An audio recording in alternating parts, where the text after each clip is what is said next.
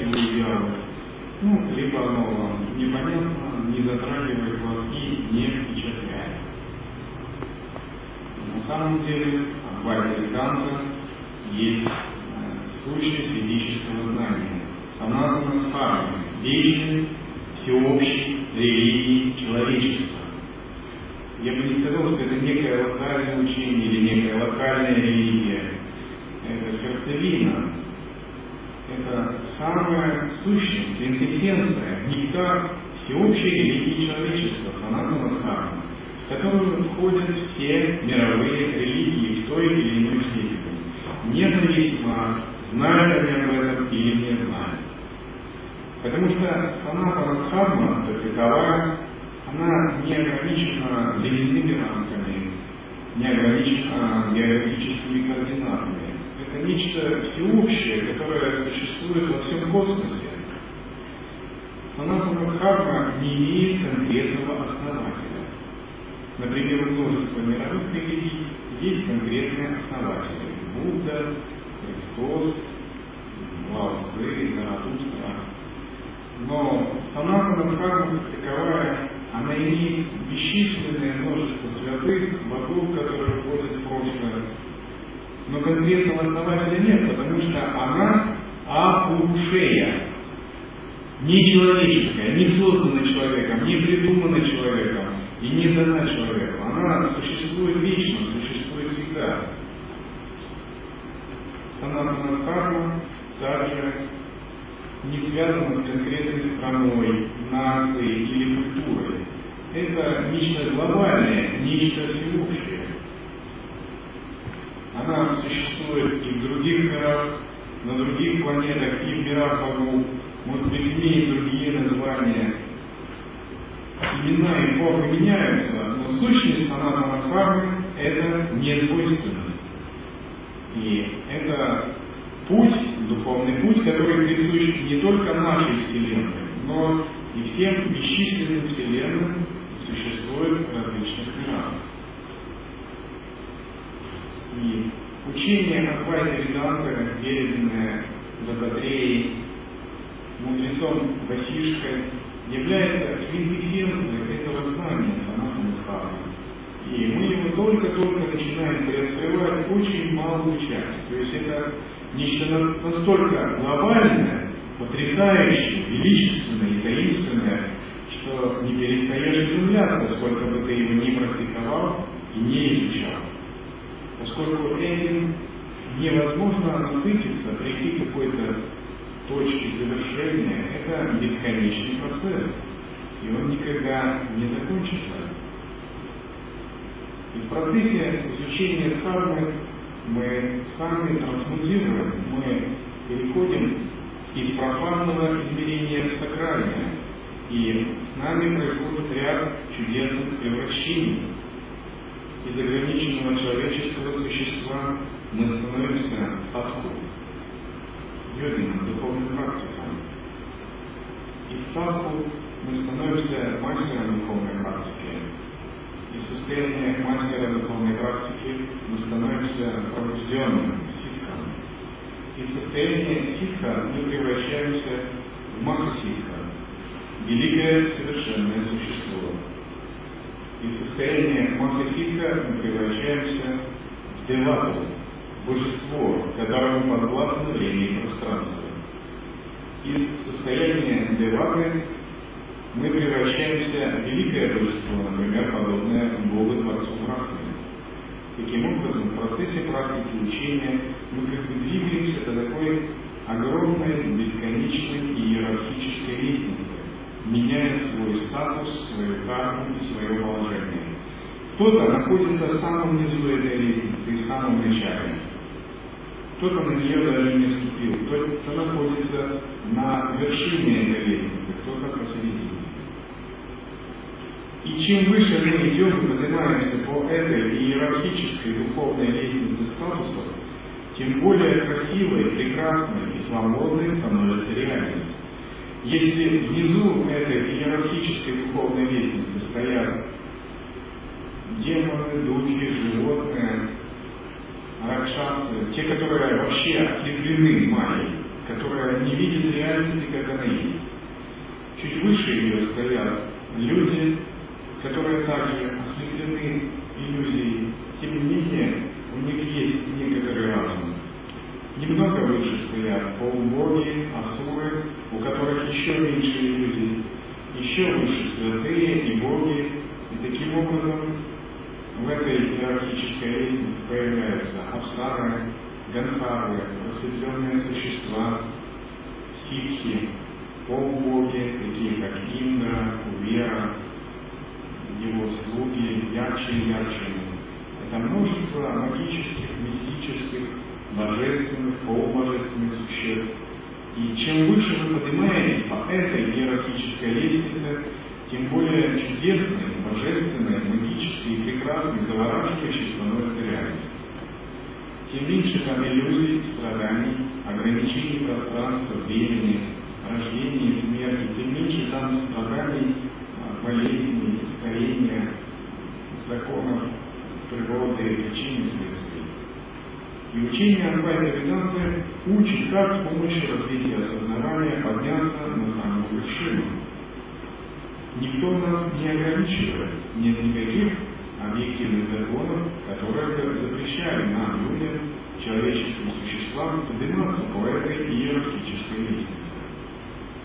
И благодаря учению Адвайта Веданты мы можем подняться на самую вершину этой лестницы и воссиять, подобно величайшим богам, Творцам Вселенной или Риши, собственно, это и является для нас целью. И когда мы размышляем над драгоценностью учения, следует всегда понять, для чего же мне нужно учение.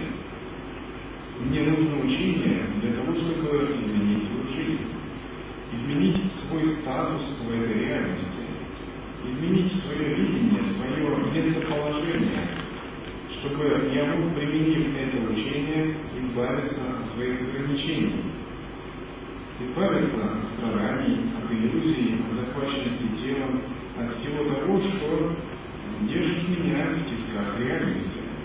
А то, что мы в тисках реальности, я надеюсь, никто в этом не сомневается тиски реальности держат очень-очень прочно каждое живое существо от момента рождения до момента смерти. Только полностью освобожденное свободно тисков реальности. Кто-то может подумать, ну я что-то не замечаю тиски реальности, я прекрасно себя чувствую, я радуюсь жизни. Но на самом деле эти тиски, они незаметны. И чтобы их увидеть, необходима некоторая мудрость. Например, тиски времени, тиски пространства, тиски закона причин следствий, тиски биохимии тела, тиски пяти элементов и пятипранного тела, тиски логики, тиски так называемого здравого смысла, социального воспитания, человеческого кармического видения, принадлежности к человеческой расе, все это разнообразные тиски, которые ограничивают нашу свободу. И драгоценность учения заключается в том, что можно изменить себя и вырваться из тисков реальности. Именно поэтому, когда мы изучаем учение Адвайты, следует очень всегда трепетно, большим пиететом относиться к учению. То есть Вивека Чудования – это не просто, свящ... не просто текст, это священный текст, сакральный текст. Но чтобы понять его, нужно как бы его правильно разгадать. Нужно глубоко его пережить.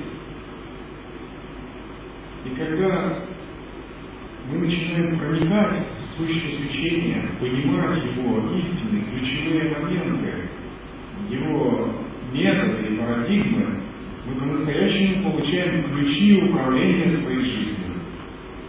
Мы получаем волшебную драгоценность, такой мистический камень, исполняющий желание, когда все возможно, все возможно получить. Сейчас очень многие люди задумываются над тем, как изменить реальность, как изменить себя в этой реальности. Даже вышел один фильм, фантастический фильм, где главный герой каким-то чудесным образом получил культ управления своей жизнью. И там можно было перематывать вперед кадры своей жизни, останавливать их и рассматривать, перематывать назад, то, что не нравится, вырезать. И он получил такой волшебный пульт. И управляя этим пультом, он учился изменять себя. И глубоко проникнуть в тайны учения Адвайта, это означает получить такой пульт управления своей жизнью. Такой получить магический, божественный, волшебный артефакт, который позволит радикально изменить ситуацию к лучшему. Дело в том, что сейчас в нашей нынешней реальности мы пребываем в тисках кармической обусловленности, и эти тиски называются традиционно сансара. И когда мы пребываем в тисках обусловленности, то это означает, что наша воля, наша личность ничего не играет. Она просто не берется в расчет. Другими словами, мы живем в этой жизни, но в этой жизни нас особо никто не спрашивает. Например, нам отведено жить не более 80 или 100 лет. И нас не особо спрашивают. Просто действуют неумолимые законы, и все. Хотим мы этого, не хотим. Даже никто этого не спрашивает. Или нам отведено определенное человеческое видение, определенные законы, гравитация, причины, следствия. Хотим мы или нет, а мы вынуждены подчиняться. Время, пространство, причинность и множество других вещей. И все это постоянно ограничивает нас как человеческих существ. Именно поэтому мы чувствуем неудовлетворенность. Мы чувствуем, что есть множество ограничений, но изменить их мы не можем. Базовые константы, законы этого мира, они кажутся чем-то незыблемым, постоянным и созданным не нами. И тогда возникает такое впечатление, что мы живем э, как бы в чуждом мире, в чужом мире. Этот мир создан не нами, и он создан не для нас.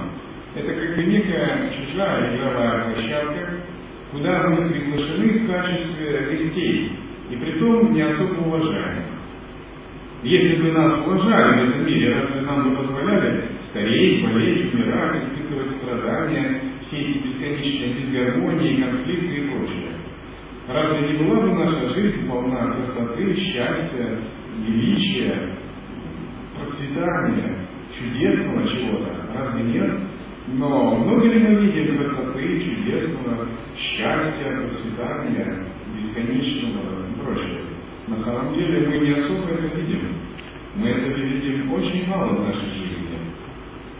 И мы прилагаем колоссальные усилия для того, чтобы в этой жизни удерживаться кое-как на плаву.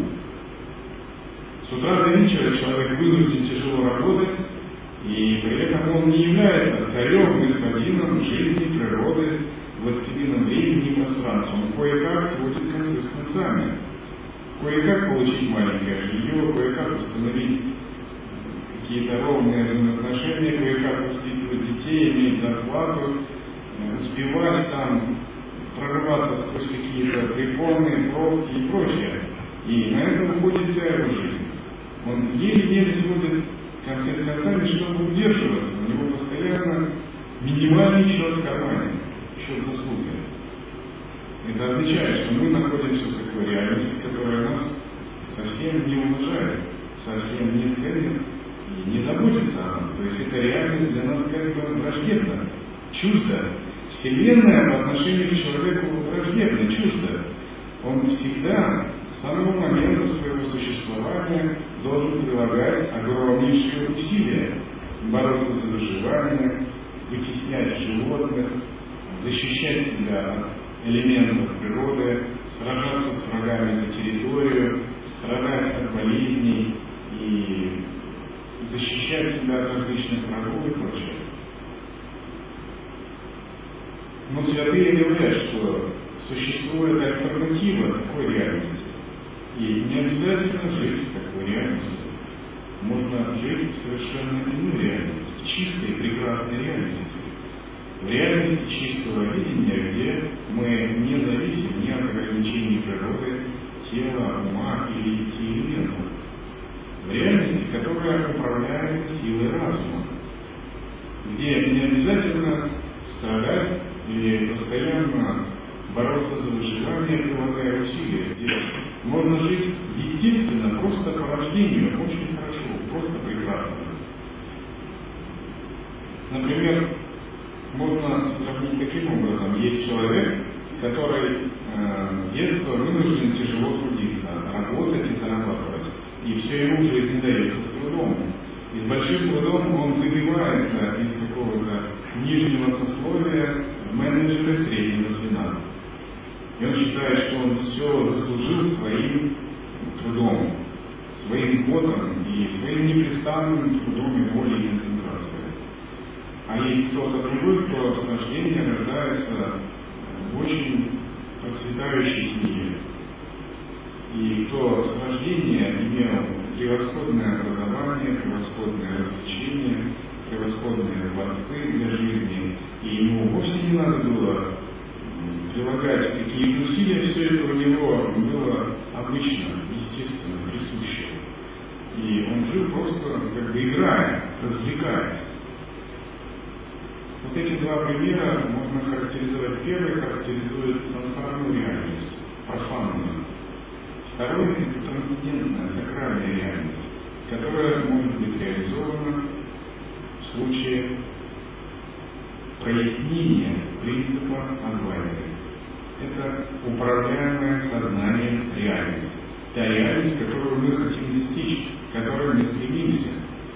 Как только реальность начинает управляться сознанием, нет ничего невозможного.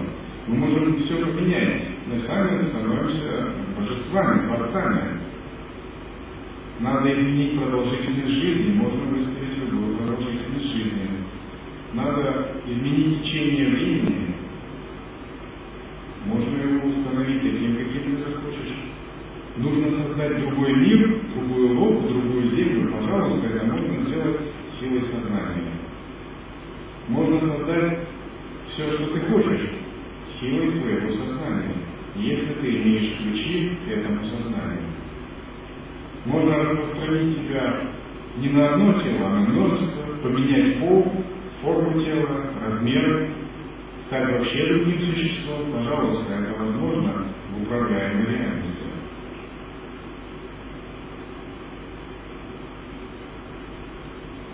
Таким образом, когда мы понимаем, насколько драгоценное учение, у нас появляется мотивация его практиковать.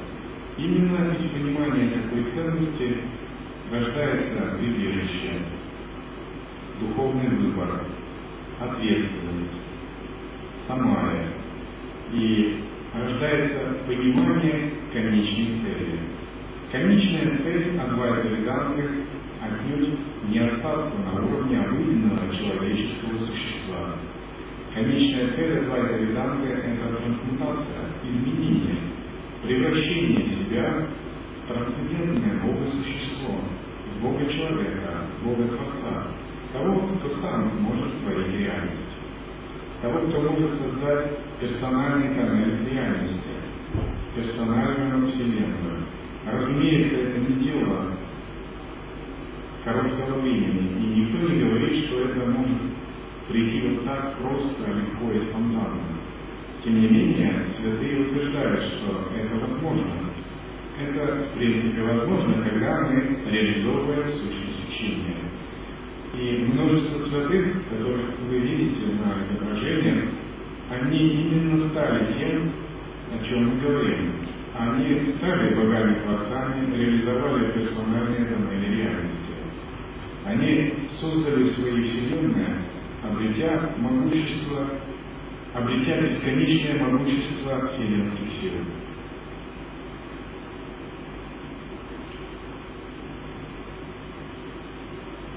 Поэтому, когда мы изучаем подобные тексты, такие как Вивека Чудомания, всегда следует рассматривать это в практическом смысле.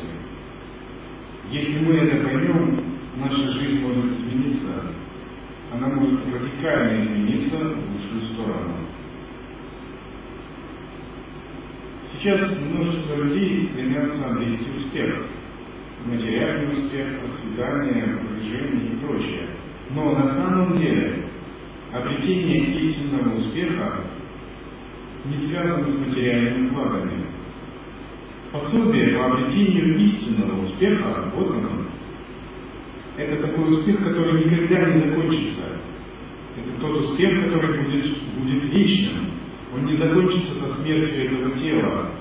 Он не связан только с материальным процветанием или продвижением со службой. Это такой величайший успех, который только можно себе пожелать.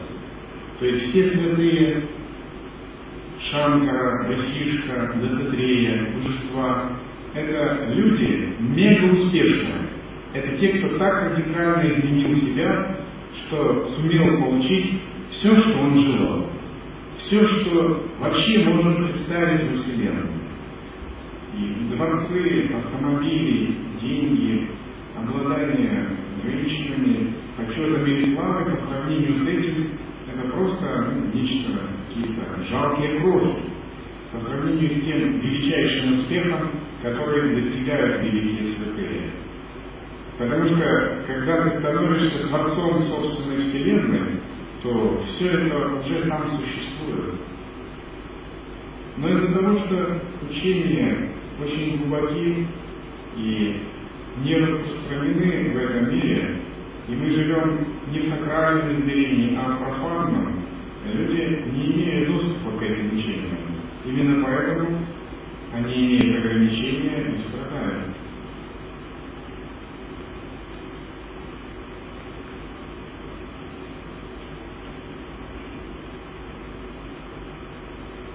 Итак, Шанкара Вивека Чиданани говорит,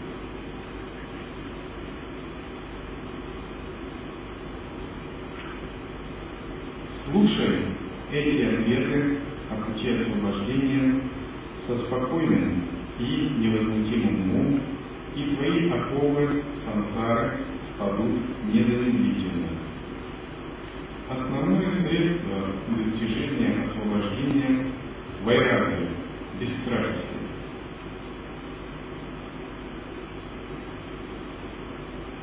Далее Шанкара перечисляет качества, которые необходимы для того, чтобы достичь освобождения. Освобождение – это такой негативный аспект на пути учения Адвайты. То есть есть сансара, есть профанная ограничивающая реальность, и нам от нее надо освободиться, поскольку она приносит страдания. Но с другой стороны, освобождение это еще все-таки как бы нечто отрицательное, то есть есть связанность и надо освободиться. Другая сторона учения связана не с освобождением, она связана с познанием Абсолюта, с познанием прекрасной, чудесной, трансцендентной реальности. То есть освобождение на самом деле святым не нужно. Божествам, риши, святым. Зачем им освобождение? Потому что они уже освобождены, и они давно свободны. Об освобождении говорим мы, люди, человеческие существа, подобно тому, как узники в тюрьме, только и думают, как бы ее скорее покинуть. И истинная цель лечения Адвайты – это не освобождение. Освобождение – это промежуточная цель. И она формулируется для тех, кто сильно связан, не ограничен. И мы люди, человеческие существа, принадлежим таким существам, которые сильно связаны и ограничены. И поэтому говорится освобождение. Но это все равно, что есть что-то неприятное, и вы хотите быстрее от этого избавиться. Думаете, поскорее бы это прошло, поскорее бы избежать чего-то этого неприятного. Но если у вас больше этой неприятности нет, разве вы думаете об освобождении? Вовсе нет. Вы думаете о том, как бы чем-то заняться приятным, чем-то заняться интересным и прекрасным. Таким же образом, освобожденные святые вовсе не размышляют об освобождении, потому что они уже свободны. Они размышляют об абсолюте, о трансцендентной истине. Они в двойственном состоянии, о прекрасной и чудесной реальности. Они ею полностью поглощены. Они живут ею. Они поют ей песню своего сердца. Они горят огнем этой трансцендентной реальности. И вовсе не надо раздумывать о страданиях и освобождении. Только люди и им подобные существа размышляют об освобождении.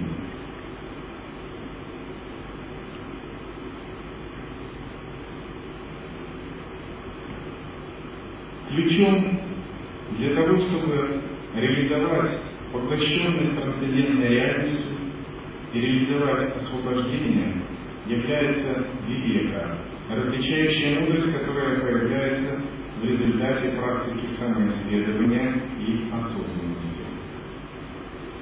Что мы можем понять в результате пестования различающей мудрости? Например, мы можем понять, что существует четыре способа взаимоотношений с внешними объектами.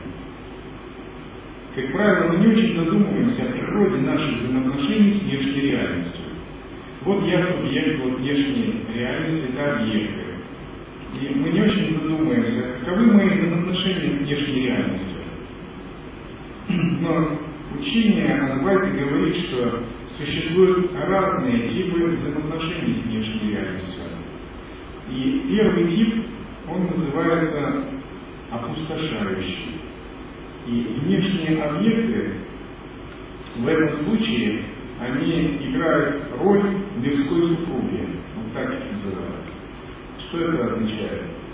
Это означает, что когда мы пребываем в бессознательности, внешние объекты нас сильно обуславливают, и возникает то привязанность, то отвращение. Подобно тому, как в взаимоотношениях с мирской супругой существует то притяжение, то ревность, то ненависть или, или какие-то конфликты, таким же образом, когда мы находимся в бессознательном состоянии, при взаимоотношениях с внешними объектами у нас устанавливаются вот такие взаимоотношения. Одни объекты нам нравятся, другие нам не нравятся, и мы их отвергаем. И вот такие взаимоотношения опустошают сознание, забирают нашу энергию. В момент восприятия, неосознанного восприятия каких-либо объектов, мы теряем прану, духовную силу, жизненную силу. Например, если я смотрю на эти цветы, и я смотрю на них бессознательно, то в момент акта зрительного восприятия из глаз исходит транспортирующая прана, и она касается объекта восприятия, и вместе с актом восприятия я теряю часть своей жизненной силы. И тогда моя целостность разделяется, и я уже не нахожусь в центре своего существования. Я уже нахожусь как бы немного в цветах и немного в себе. И моя целостность ухудшается. Я не вижу единства с цветами. Для меня цветы – это чуждый объект, который захватывает мое сознание. Это и есть опустошающий тип взаимоотношений. И он присущ живым существам, которые не находятся в созерцании, которые контактируют с внешними объектами бессознательно. И вот тогда мир становится вот таким вот, как мирская супруга, ну, в худшем варианте. В том смысле, что одни объекты нравятся, другие не нравятся. Некоторые вещи притянуть хочу, они меня очень привлекают, другие вещи я просто ненавижу. И это разбирает меня, это делает меня нецелостным. Существует другой способ взаимоотношений с внешними объектами. Он называется взаимоотношения как с сестрой. Это нейтральные взаимоотношения. И объект здесь играет роль сестры. Ну, все эти женские роли, взяты почему? Потому что традиционно в индуизме и ведической карме вся внешняя энергия, вся материя, она называется, имеет женский аспект. То есть вся внешняя материя, весь проявленный космос называется Великая Мать. То есть все, что мы видим материально, это энергия Великой Матери. Ади Шакти. Итак, второй способ взаимоотношений с лишними объектами – это нейтральные взаимоотношения. Например, я немного занимаюсь созерцанием или одновечарой, самоисследованием. И у меня есть немного дражка, свидетель или внутренний наблюдатель, сакши. И я немного контролирую свой ум. И когда я смотрю на внешние объекты, я не так и не затягиваюсь. Я устанавливаю свой ум на чувстве я, я есть. И тогда объекты для меня такие нейтральные, нет сильного, сильной привязанности или нет сильной какой-то ненависти или отвержения. Я не теряю да, свою целостность, я пребываю внутри своей целостности. Если я в состоянии осознанности и атомной чары смотрю на эти цветы, то одновременно я вижу цветы, но одновременно я нахожусь в состоянии наблюдателя, свидетеля. Мое «я» есть осознавание не теряется. Я не теряю своего центра. И тогда у меня нет сильной привязанности или захваченности цветами или еще чем-либо. Или если я вижу что-то неприятное, у меня нет сильной ненависти к этому или отвращения. Я знаю, что я все равно пребываю во внутреннем центре, и этот центр незыблем, и его нельзя как-то поколебать. И вот как между братом и сестрой есть такие ровные, прохладные отношения, без сильных страстей, без каких-то трудностей, выяснения отношений, ну, потому что им нечего делить. И это приятные такие дружеские и родственные отношения, то и в этом случае, если я нахожусь в состоянии осознанности, то восприятие внешней реальности и внешнего мира меняется. Теперь реальность перестает притягивать, как-то захватывать сознание или наоборот вызывать возбуждение или ненависть, отвержение. Реальность и я, мы с ней как бы дружим. Реальность предстает в таком мирном, нейтральном, в таком хорошем аспекте. Я постоянно нахожусь в ровном состоянии целостности. И это состояние целостности позволяет накапливать энергию, поддерживать определенный уровень ясности и чувствовать себя прекрасно. И здесь, на этом уровне, мы уже чувствуем, что Вселенная враждебна по отношению к нам. Почему это происходит? Если в первом состоянии Вселенная точно может быть враждебна, и как только карма наступает, определенная поправка кармы Вселенная проявляется в враждебном аспекте, то здесь, благодаря поддержанию осознанности, мы видим, что есть субъект, я есть осознавание, и благодаря этому есть некоторая дистанцированность, и Вселенная воспринимается не как ряд разрозненных, отдельных чуждых объектов, а как часть своего «я», как часть своего сознания. Третий способ взаимоотношений с внешней Вселенной называется оживляющий и питающий. Это способ, когда объекты предстают как мать. Все знают, что мать является для ребенка источником питания, жизни, вдохновения, любви и заботы. И ребенок чувствует себя очень безопасным, когда он находится под опекой матери. И таким же образом Вселенная становится питающей, вдохновляющей и безопасной для йогина, который еще больше углубляет созерцательное присутствие. Например, если я нахожусь в состоянии глубокой осознанности, и я смотрю на те же объекты, например, на эти же цветы, то моя целостность не теряется совсем. Я глубоко погружен в состояние осознанности. Я нахожусь в таком состоянии осознанности, что одновременно осознаю и этот мир, и физическое тело, и тонкое тело, и движение энергии в каналах. Я также осознаю каузальное тело в мире бесформы. Я осознаю свое Я.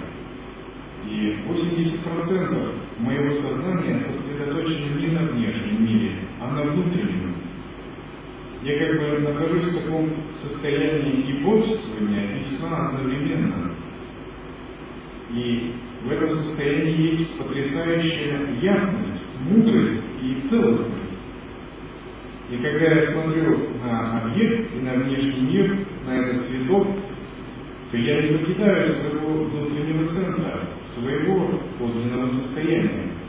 Но я также воспринимаю этот цветок, и он производит просто некую вибрацию сознания и каналов. И эта вибрация не отвлекает меня. Эта вибрация еще больше вдохновляет мое сознание. Она как бы насыщает его, питает. Я чувствую, что созерцая цветок, или глядя на цветок, я получаю некий такой духовный импульс, который увеличивает мою жизненную силу.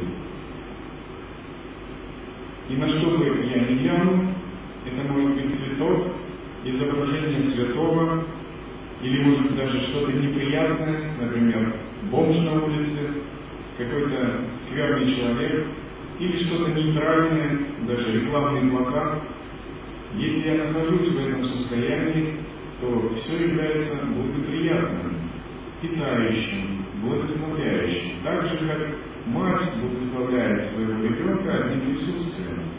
И в данном случае вся Вселенная как бы становится такой одной великой матерью, изначальной энергии шахти.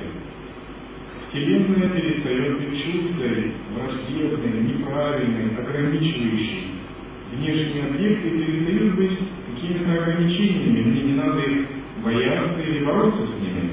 Все происходит прекрасно, идеально, чудесно. Это просто потому, что я, изменив уровень осознанности, уровень созерцательного присутствия, открыл внутренний потенциал, внутреннюю целостность. И действуя из этой целостности, взаимоотношения с объектами поменялись. Теперь даже пагубные, плохие объекты, какие-то негармоничные обстоятельства, они не могут принести вреда, потому что когда ты не покидаешь этой целостности, ты избегаешь нектар и жизненную силу даже из пагубных и негармоничных ситуаций. Потому что все превращается в игру Бога, все становится лилой, божественной игрой. И это происходит благодаря что мы просто меняем уровень осознанности, зарождаем вивека-видео, различающую мудрость и принцип созерцательного присутствия.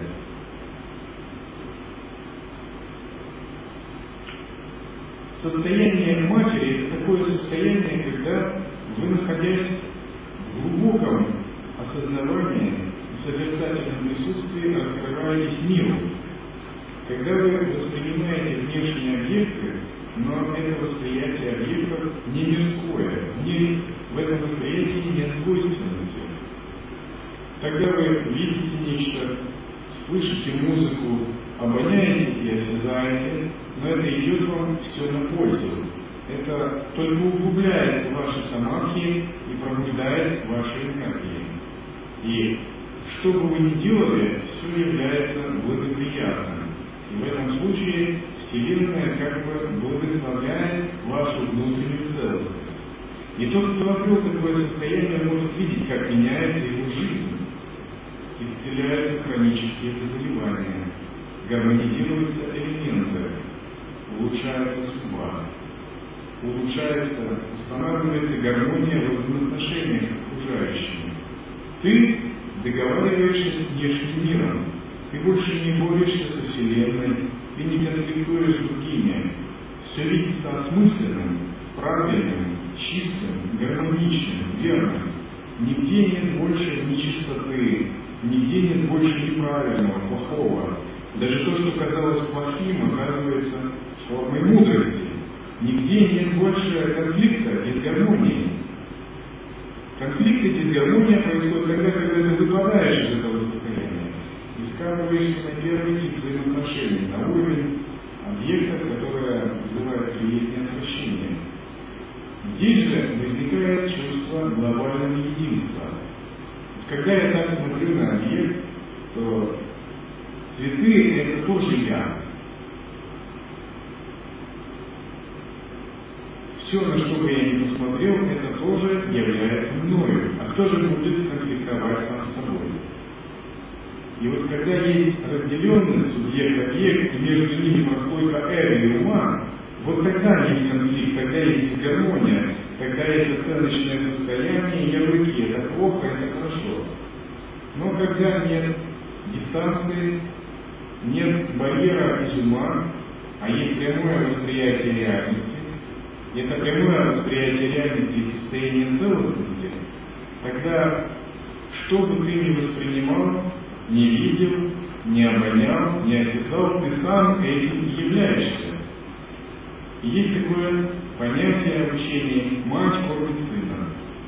Это означает, теперь внешние объекты даруют жизненную силу, даруют яркость осознавания и усиливают целостность. Внешняя Вселенная предстает э, вдохновляющем виде, и внутреннее и внешнее пространство начинают смешиваться. И здесь ум уже начинает распахиваться, сознание начинает расширяться и включать внешние объекты. Если на первых двух уровнях я был как-то замкнут в эгоистичном коконе индивидуального восприятия, и я был это я, а объекты это были объекты, и они были разделены мною искусственно. И между нами была дистанция. Я всегда чувствовал, что надо защищать этот кокон, это эго и это тело, то теперь такой дистанции нет, такие перегородки сломаны. И тогда сознание расширяет, начинает включать в себя объекты. Поэтому, когда в этом состоянии я вижу цветок, то я этот цветок. Если я вижу другого человека, я этот человек. Если я вижу дерево, то я своими корнями пью соки и дышу этими листьями.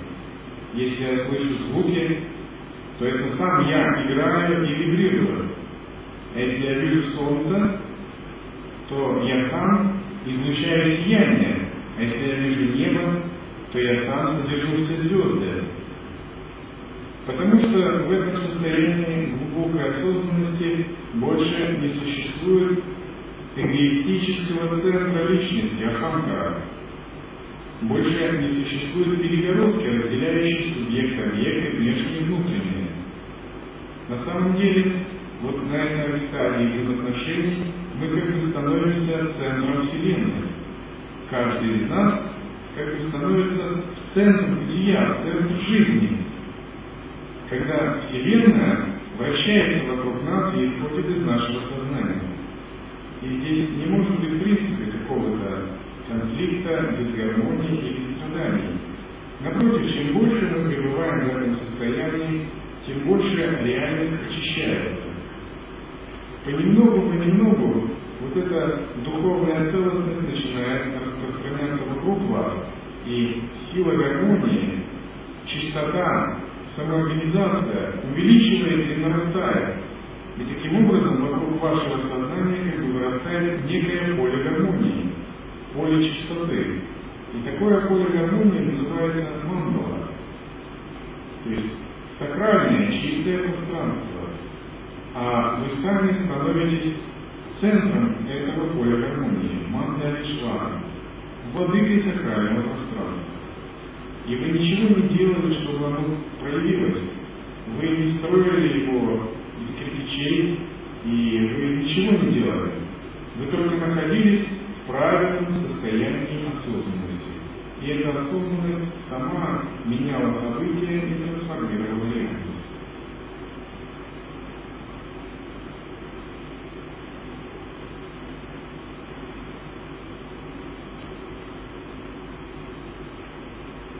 Таким образом, изучать учение Адвайты означает изменять свой уровень осознанности и с помощью его трансформировать внешнюю и внутреннюю реальность.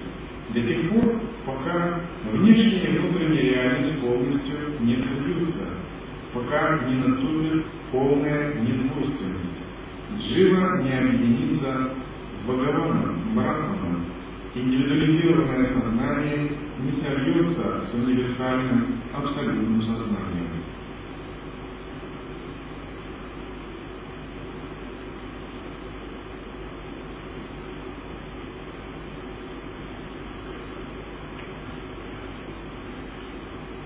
И установить такой тип взаимоотношений с внешней реальностью мы можем прямо сейчас. Для этого нужно не так уж много. Нужно начать с того, что мы концентрируемся на чувстве «я», «я есть». Некоторое время мы словно вслушиваемся в себя, задавая себе вопрос «Кто я?». И на этот вопрос не надо отвечать «я такой-то» или «я такой-то». Все эти вопросы, ответы будут неправильными, фальшивые. Потому что ответить на вопрос, кто я, можно только в том случае, если ты безмолвствуешь. Если нет никаких мыслей, а ты просто слушаешься во внутреннюю реальность. Ты слушаешь вот эту внутреннюю ясность. И ты не нацепляешь никакие ярлыки на эту внутреннюю ясность. Ты просто в смирении, послушании ума бдительности и расслаблении просто вслушиваешься.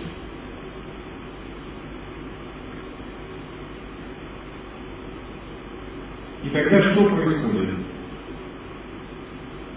Мы не находим там ничего конкретного. Мы не находим там никаких ответов, никаких вопросов, никаких образов, картинок, звуков и каких-то ярлыков.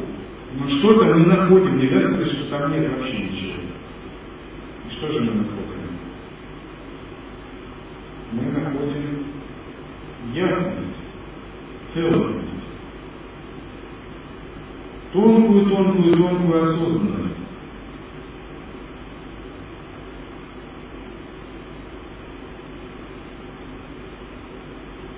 И внезапно эта осознанность начинает открывать свою глубину. И вот мы просто, просто удерживаем состояние «я есть осознанности». Каждому из нас присущая «я есть осознанность». Ее не надо искусственно создавать. Достаточно просто быть невнимательным, помнить ее. Это не связано ни с какими-то формами богов, ни с мантрами, ни с какими-то названиями, это просто наше собственное сознание. Просто надо обнаружить эту яичную осознанность, повернув ум немного вовнутрь. И вот можно так сделать. 50% сознания направлено наружу, а 50% совершает чувство «я есть». Поддерживает этот статус осознанности.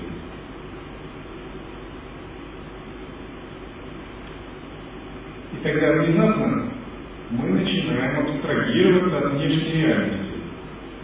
Внешняя реальность перестает быть такой навязчивой, беспардонно вторгающейся и забирающей нашу сознание и жизненную силу. Мы воспринимаем реальность как бы одним глазом, а вторым глазом мы чувствуем осознанность. Мы раскрываем осознанность, идущую изнутри. И постепенно это подводит нас к тому, что мы соприкасаемся с нашим внутренним потенциалом, с внутренней бездной. И этот внутренний потенциал, он никогда не заканчивается, если мы к нему внимательны.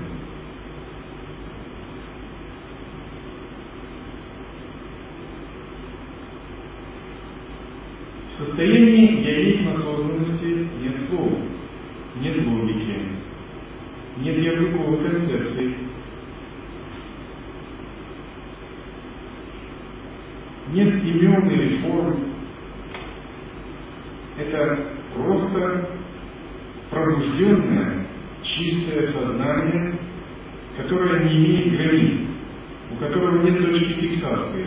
И нельзя сказать, что оно в сердце или в межгробье. Оно везде и нигде одновременно. Его граница нигде, а центр везде может быть. И то, что оно нам кажется локализованным в этом теле, это просто наше представление, наша иллюзия.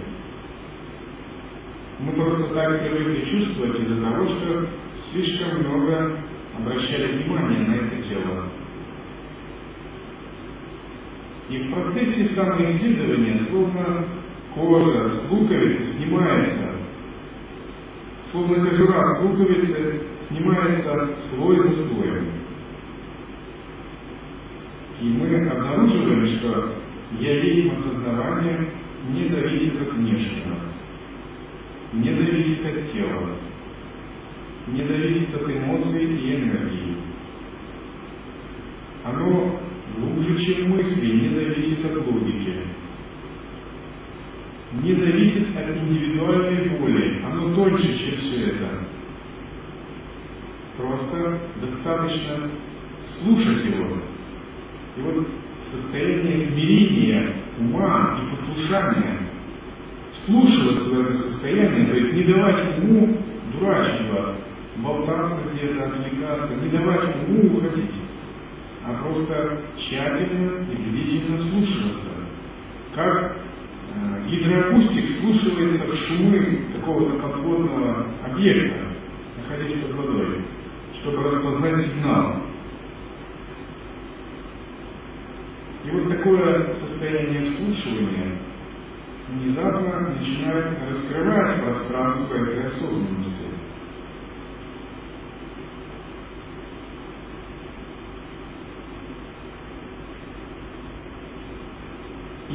Мы понимаем, вот почему святые говорили, что пробуждение не дальше, чем твоя собственная ладонь.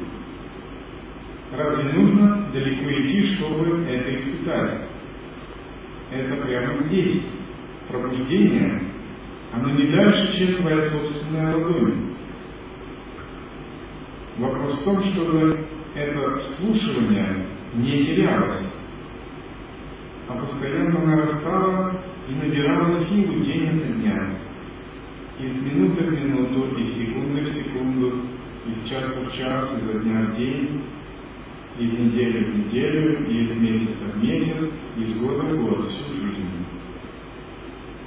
И когда эта пробужденная осознанность начинает набирать силу, мы понемногу начинаем чувствовать, да, мы действительно перемещаемся в сакральную реальность. Сакральная реальность прямо здесь. Изменяя уровень осознанности, мы прямо в этот момент в нее перемещаемся. Но когда мы не изменяем уровень осознанности, отвлекаемся, то мы сразу же выпадаем из сакральной реальности в профанную. И когда это происходит, надо просто снова вернуться. Просто надо, не обращая на этот беспокойный, мечущийся ум, на эту обезьяну, которая норовит куда-то отвлечься, надо просто снова вернуться в состояние «я есть осознанности». Снова попытаться удержаться там. Снова в полном смирении и ума слушаться. Это подобно тому, как вот вы несете вазу, переполненную водой до краев. И вам надо ее нести бережно, тщательно и не расплескать. Вот только чтобы этого достичь, святые уходили в горы, соблюдали молчание десятки лет, отрекались от царства. Вы не думаете, что это нечто такое поверхностное? Именно для этого выполнялся этап будущей муни. Ради этого Милолепа 9 лет выполнял свое высшее служение. святых. Только для этого. Для того, чтобы услышать голос обнаженного я на сознавание и не потерять его. Исходя из этого, вам также надо понять, как важно беречь эту вазу полную воды, как ее важно не распускать. То есть важно вновь и вновь проверять себя, берегу ли я это, удерживаю ли я это, и нести это слушание и самоисследование очень бережно. По крайней мере, на начальных этапах, пока вы новичок. Когда вы продвинетесь в практике, вы сможете с этой вазой полной воды делать все, что угодно. Вы можете ее вертеть на пальце, кувыркаться вместе с ней, и вы ее не расплескаете. Вы можете с ней бегать, прыгать, и она больше не расплескается. Вы можете действовать очень свободно. Но до тех пор, пока это состояние не устоялось, вам надо быть очень бережным, постоянно, внимательно, бдительно проверять, слушается ли мой ум, проводит ли он самоисследование, удерживается ли я весь осознанность, или снова есть отвлечение, есть тенденция ума убегать постоянно. И что надо делать, если есть такая тенденция? Надо бескомпромиссно дергать ум обратно. Надо не слушать ум, не доверять его различным иллюзиям и концепциям. Все это не важно, все это не работает. Просто дергать ум обратно, возвращать состояние осознанности и снова пытаться действовать в состоянии осознанности. Именно поэтому человек знания, атмаджьяни, ходит аккуратно, плавно, действует осторожно. Он как бы стремится не распускать то небольшое знание, которое он пестует. Из этого вырастает подлинная святость. Из этого вырастает вот те ключи для управления реальностью, судьбой.